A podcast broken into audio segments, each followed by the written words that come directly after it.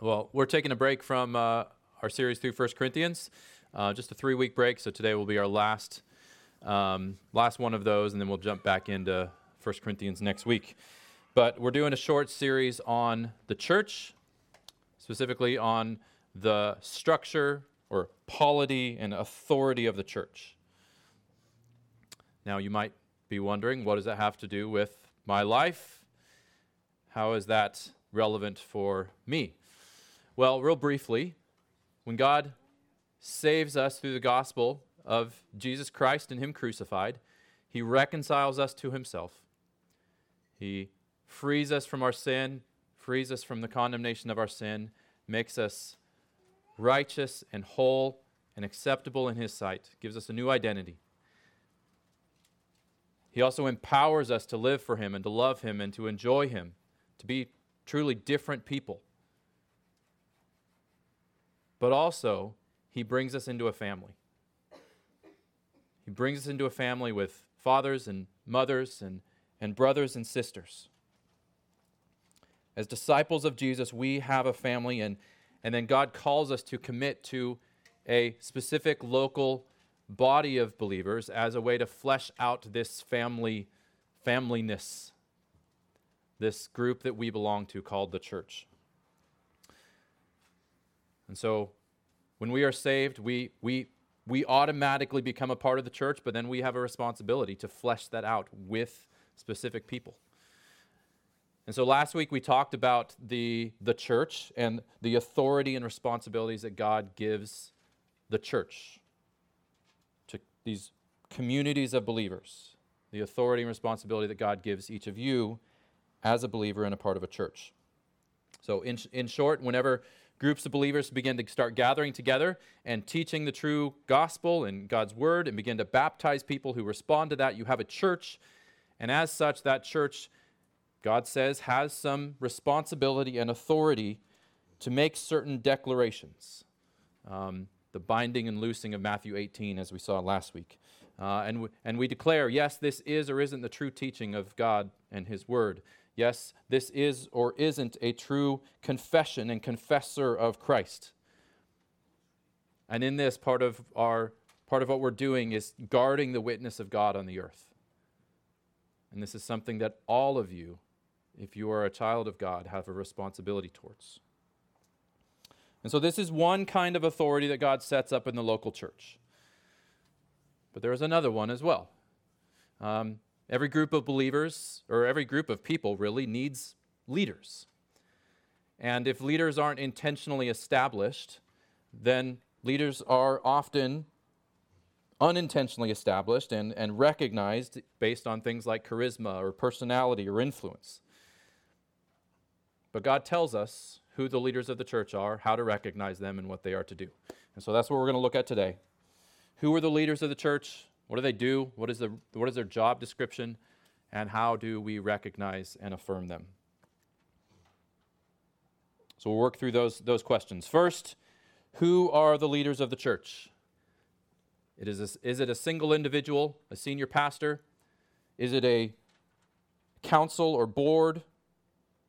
Is it some denominational authorities outside of the church, like a bishop or the pope?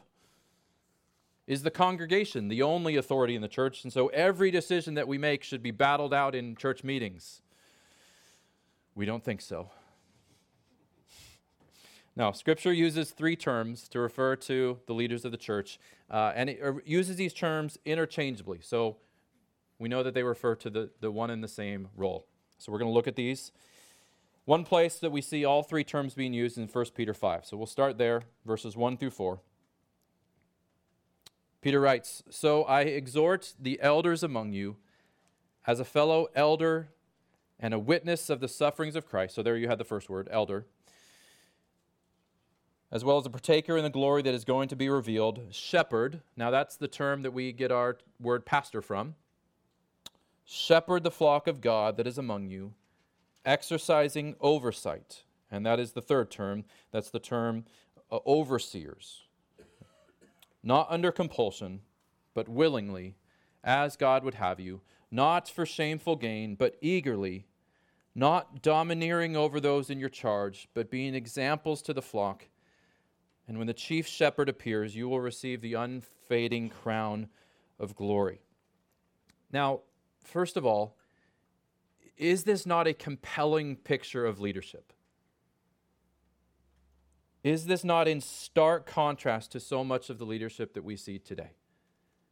This picture of what God is calling for of humble, compassionate, tender, accountable leadership. So, this is God's vision for leadership in the church. This is what we aim for, encourage, and affirm, and would ask you to do the same.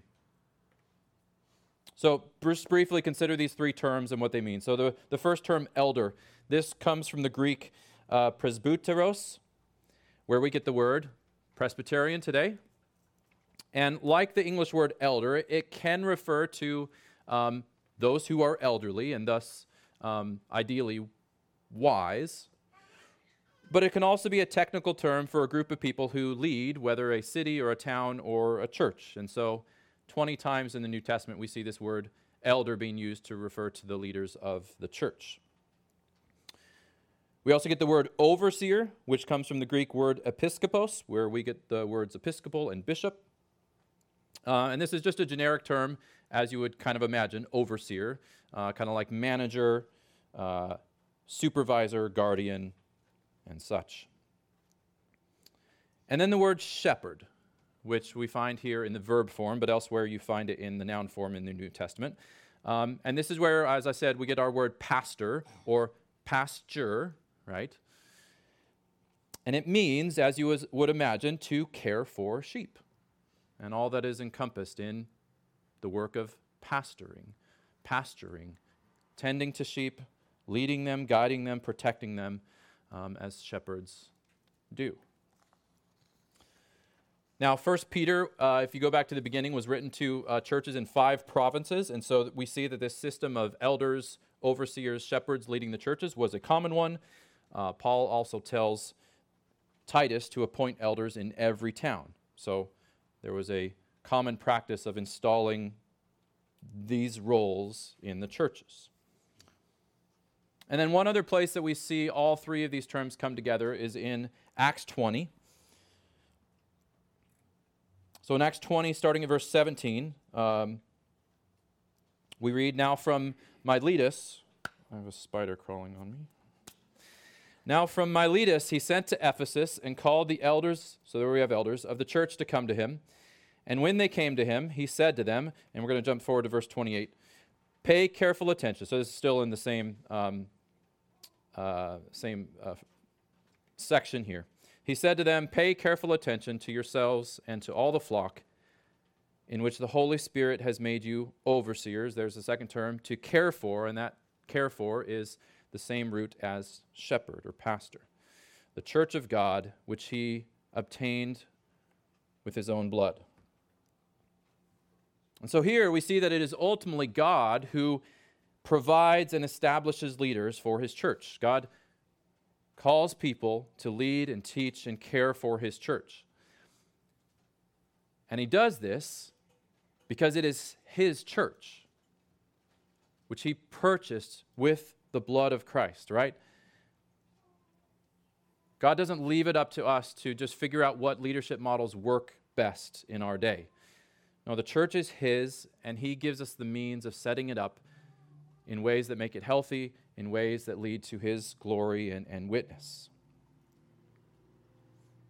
And so we believe that a church should be led, ideally by a plurality of elders, pastors, overseers, not just one, but more than one, from within the local church.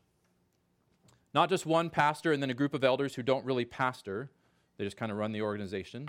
Also, not a um, council or board of directors, and also not a some representative from outside of the church, but a group of pastor, elder, overseers whose job description is essentially the same. Yes, there may be some who are on full time staff and, and do different tasks, but essentially the role and the job description of, of these pastor, elder, overseers is the same it is to shepherd and care for the church. So what that leads to the next question, what is what is this role? What are these pastor elder overseers to do? Now there's a lot of things that we could look at, a lot of places we could turn in scripture, but we'll consider some of the more important aspects. First, pastors are to set an example of godly living. Pastors are to set an example of godly living.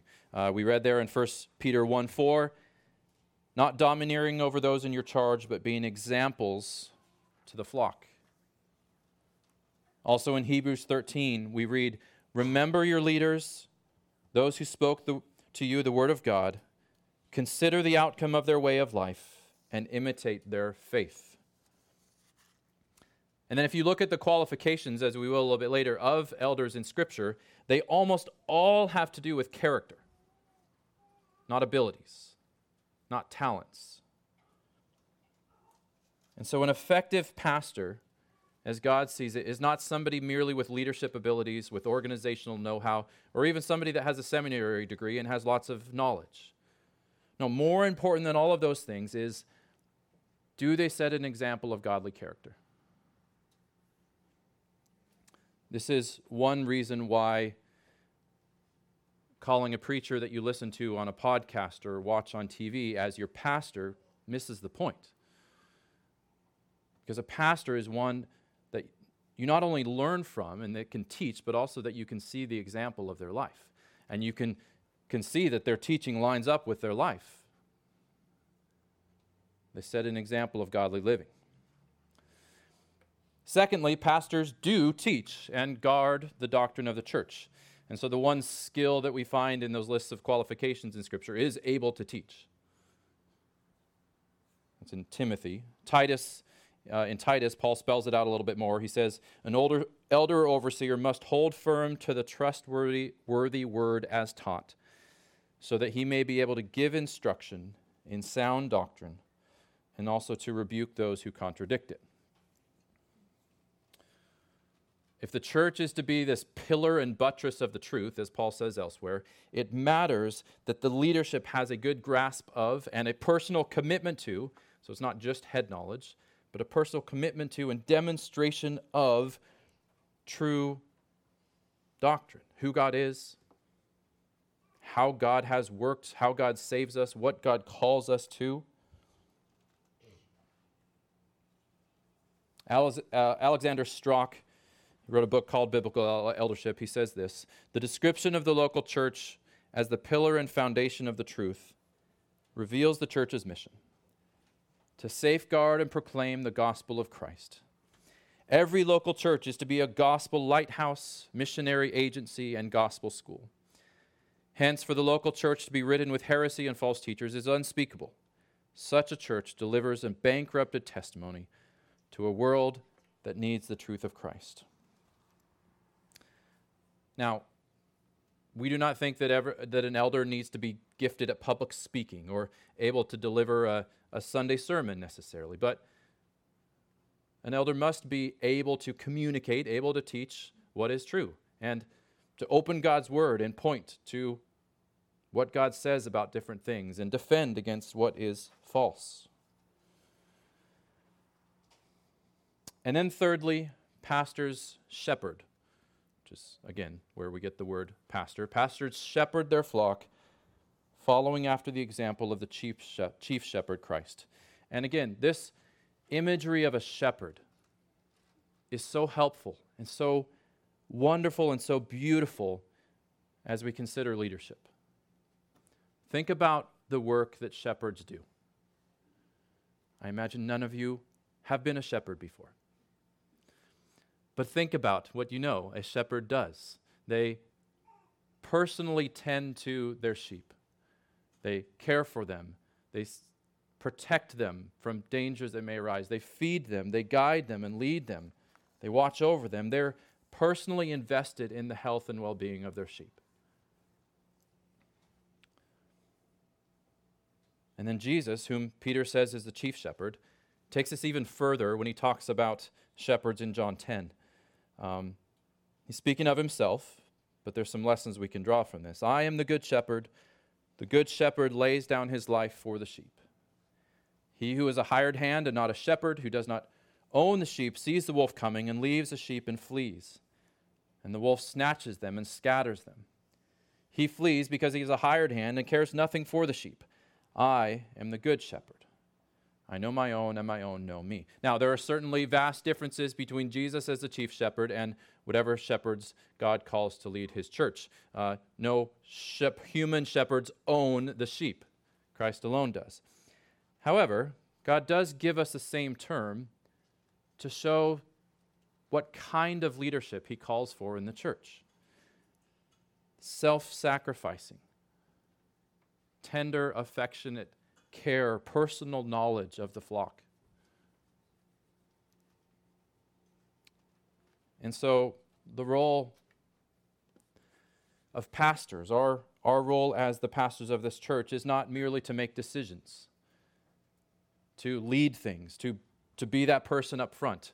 Sometimes the role will require those things, but more important than any of that is that we are personally engaged in shepherding and caring for the sheep, the church, and willing to give of ourselves in order to do that. And we do this not because our allegiance is ultimately to you, but because our allegiance is ultimately to God, and we will give an account of our work to Him.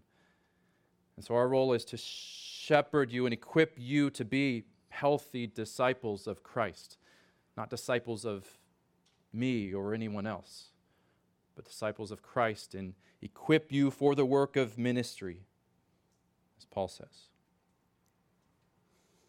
So, to summarize this, elders are tasked with the spiritual oversight and teaching and guidance of the church under the authority of God's word.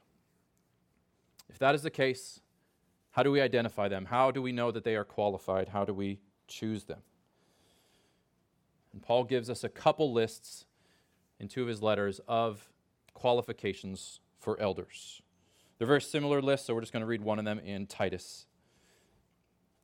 He says, This is why I left you in Crete, speaking to Titus, so that you might put what remained into order and appoint elders in every town as I directed you. And here he goes into what an elder, how to appoint elders. If anyone is above reproach, or it could be translated blameless, uh, such that you would be surprised to find a charge against charge of wrongdoing about an elder. Not that it would never happen, but you would be surprised because they are above reproach.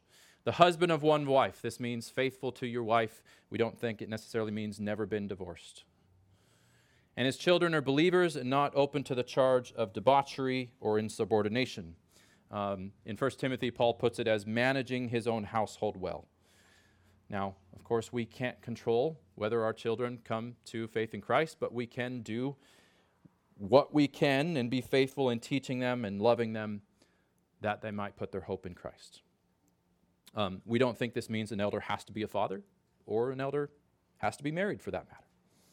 I think Paul just assumes that most would. Verse 7 for an overseer as God's steward must be above reproach. He must not be arrogant or quick tempered or a drunkard or violent or greedy for gain, but, on the positive side, hospitable, a lover of good, self controlled, upright, holy, and disciplined. And here's that verse we read before. He must hold firm to the trustworthy word as taught, so that he may be able to give instruction in sound doctrine and also to rebuke those who contradict it. And so it's possible in our world to make it as a leader while being arrogant and quick tempered, a drunkard, violent, or greedy for gain. If you have enough talent or skill or knowledge or charisma, you can make it as a leader in, in our world and be any or all of those things. But this is not to be the case in the church. Character matters. Character matters because God's witness matters. Because those whom God saves, he changes. And this should be evident in the church, especially in the leadership of the church. And because God is not interested in churches that are merely influential and impressive in the eyes of the world, but ultimately full of ungodly, unchanged people. That's not the witness that we are called to give. Our character matters. And you'll notice that this list of character traits here is nothing unique from what all believers are called to, right? This is simply the work that God does in us through His Spirit that God calls us to demonstrate as He empowers us. Now, does this mean that an elder, pastor, must be perfect in all of these areas? No. It's possible that an elder would be quarrelsome in, in an instance, but not characterized as a quarrelsome person. An elder might not be hospitable in every instance, but could still be characterized as a hospitable person. Gets a little more serious if an elder takes on a second wife, or gets drunk, or violent, or begins teaching what is clearly false. And so wisdom is, is needed among these things. Lastly, I should note that our conviction is that God calls only qualified men to serve in the office of pastor elder. Uh, we realize that this is difficult for some of you and comes across as very offensive in today's world. Um, and so, to be very clear, we do believe that God has made men and women equal in value and that the church needs the contributions and giftings and insight of both men and women to be healthy. At the same time, we do believe God has made males and females to represent Him in some different but complementary ways. In other words, that male and female are not meaningless labels or identities that we can do with whatever we want. And so, just as God calls husbands to take responsibility for lovingly, servant heartedly, affectionately leading their homes, God also calls qualified, proven men to lovingly, affectionately, and servant heartedly lead the church. Um, for example, we see this in a text, text like 1 Timothy 2 12, where Paul says, I do not permit a woman to teach or exercise authority over a man. And the context there is the local church. So this is not a blanket statement about every um, instance of teaching and authority. But in the local church, teaching and authority are two of the defining characteristics of what an elder is and does. And so we see this pertaining to the role of elders. And I'll just say that because this is our conviction, we do try to go out of the way and be very intentional about seeing that we are giving opportunities and seeking out the contributions of women, whether that's in the, the, the prayer that we do on Sunday mornings, uh, the two minute testimonies that we've done at times as well, or just as elders, simply being open to and seeking out the counsel of women including our wives. Um, if this is something you have questions about or struggle with, we're certainly happy to talk about it. I will note that one of the three strand booklets that we put together recently out there, the colorful square ones, is on men and women. So pick one up. It's not a super in depth one, but it uh, does kind of give you an introduction to our conviction on that. All right. What does this have to do with us practically? Let me draw out, draw out a few important implications for this, especially for those of you who call this church home. First, choose your elders according to the qualifications and concerns of Scripture.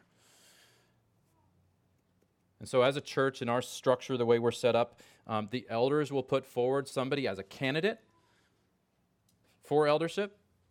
And then that candidate will go through a process up to a year long of being assessed, not just by us, but by you, the church, and trained. And then at the end of that process, you, the church, gets to say, gets to affirm or deny, yes, this is somebody who fits the qualifications of Scripture that I can follow as an example, or not. And so if you are a, a member of this church or will one day be a member of this church, you have a weighty responsibility to know what to look for, to know what to affirm, and to know when to raise red, red flags when you have concerns that are based on Scripture. And in this, as you continue on, you have, a, have an opportunity to hold your elders accountable to that. Um, as elders, when we meet, we meet a couple times a month, we often confess sin to one another and just have that as a regular practice. But we need your accountability too. Um, it is totally within your right to bring up concerns that you have. And not just when they're serious and major, but like, hey, you seemed a little irritated and you know that came across as a little bit harsh or you said this in the sermon and I didn't quite understand that do those things. We would be helped and blessed by that. Secondly, if you've if you've called biblically qualified men to serve as elders, grant them your trust, especially in less important matters. So, as we talked about last week, we are set up as an elder led congregational church. And so, the really important matters like doctrine and membership and discipline, the final authority of these things belongs to the church. And most of the time, these matters are quite clear and there's not a lot of discussion about it. So, do we continue to teach that Jesus rose from the dead? Yes, we do. Do we continue to preach the Bible? Do we admit into membership these people who have confessed faith in Christ and it seems credible? Do we install this elder who is abusive to his family? No most of these time these issues are clear but if they are not the final weight the final responsibility is on you the church. And in this way we guard the witness of god. But in less important matters the elders have the opportunity to exercise oversight and shepherding and leadership and the congregation has an opportunity to support them in this by trusting their leadership for example, should our next sermon series be from John or from Romans? We don't need to put this forward to, for a vote. Sometimes we'll seek your input. Should we support these missionaries? Should we put on this event or that event? Should we do Sunday school or small groups or both? Again, we don't need to spend hours hashing out all of these things. They're not things that make or break the witness of the church. There will obviously be times when it's not clear if something belongs in this category of really important things or this category of less important. The Bible doesn't delineate as much as we would like it to every single question that we that we bring to it. And so there is always a need for wisdom as well as graciousness and charity towards one another. I like how Mark Dever puts it um, he says it's a serious spiritual deficiency in a church, either to have leaders who are untrustworthy or members who are incapable of trusting. And then, third and finally, help your elders do their job with joy and not groaning. And uh, Hebrews 13, 17 is a great verse for both the elders to remember and cling to and, and the congregation to remember says, Obey your leaders and submit to them, for they are keeping watch over your souls, as those who will have to give an account. It's a weighty task. Let them do this with joy and not with groaning, for that would be of no advantage to you. Now, we elders certainly have a responsibility to maintain joy,